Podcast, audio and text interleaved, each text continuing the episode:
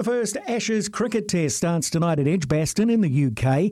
Catch live commentary from 9 o'clock on SENZ. We're rejoining Jeff Goldie Wilson. Um, the All Blacks are going to be named Sky Sport 1, 7.30 on the breakdown. Um, I don't know. Are, are you the breakdowns Dame Patsy Reddy, Jeff Wilson? So again, what was that? Are, are you reading it on the breakdown or is the rugby union reading it on the breakdown?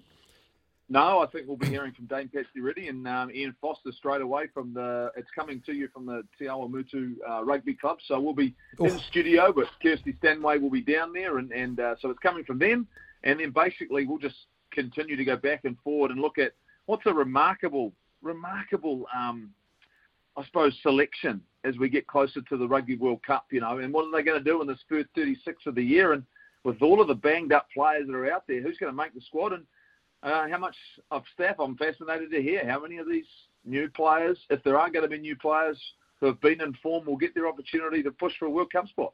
Do you think, yeah, taking up on that, do you think Ian Foster's going to use um, this early campaign to maybe have a look at um, people like Emoni Narawa, like Dan Sullivan, like a whole bunch of them might make it at the expense of experienced All Blacks, older All Blacks. Uh, I'm looking at you, Dane Coles, who's just a brilliant player, but we don't need to see you anymore. Do you think he might use that as an opportunity?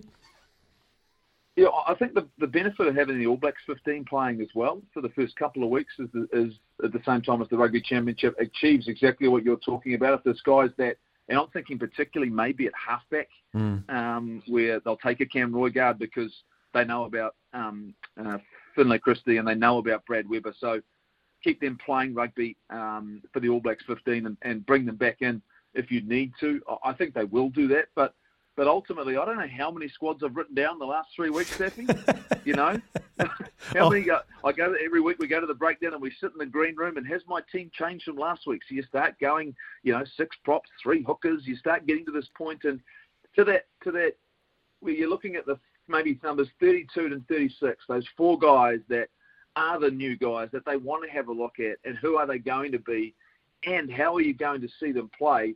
I just don't see them being able to, to mix too much with what they've already used and selected in the past. They're not going to make wholesale changes to starting lineups.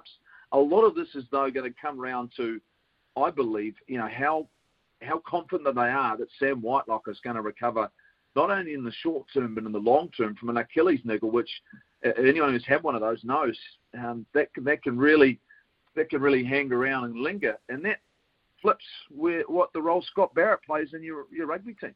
Um, does he become a full-time lock, or does he become a six lock or a lock six? And that just opens up so many more possibilities. So there's some information they'll be having to deal with, some uncertainties where they'll have to have contingency plans.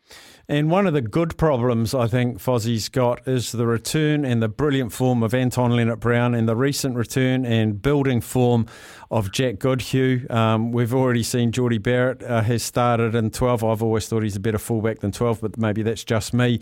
Really interesting midfield selections coming Sunday. Oh yeah, uh, massively. And look, here's, I'll, I'll throw another name at you. Um, and we all know he's heading offshore.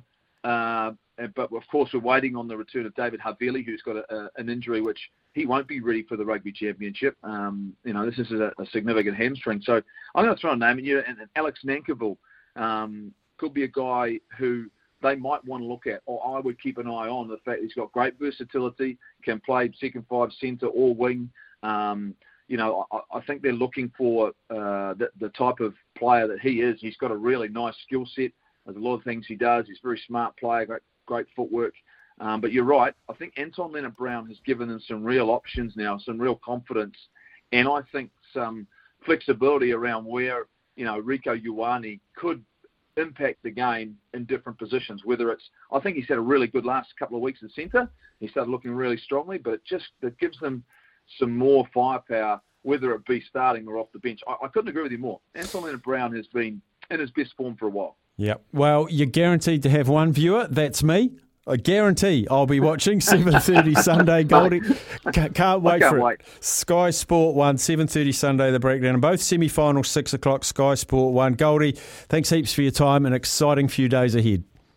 Always a pleasure, Steffi. Keep up the great work. Cheers, mate. Cheers, mate. Jeff Goldie Wilson. There. There's just so many conversations that can be had. Um, hi, Staffy and Sam. Levi Aumua could be a real bolter. Yes, he could. Glenn. Yes, he could. And quickly, one more. Uh, Craig says, listening to Jeremy Paul makes you realise how simple rugby is. Just do your job. It is so true. And thinking about it, any player only has to make a decision on three things. Only three. Do I run? Do I pass? Or do I kick? They are the only options. Keep it simple and come on the blues. Love from Craig. Fantastic. We are going to take a break, and every Friday at this time, we cross over to Australia and we talk to Jimmy Smith. That's what we're going to do.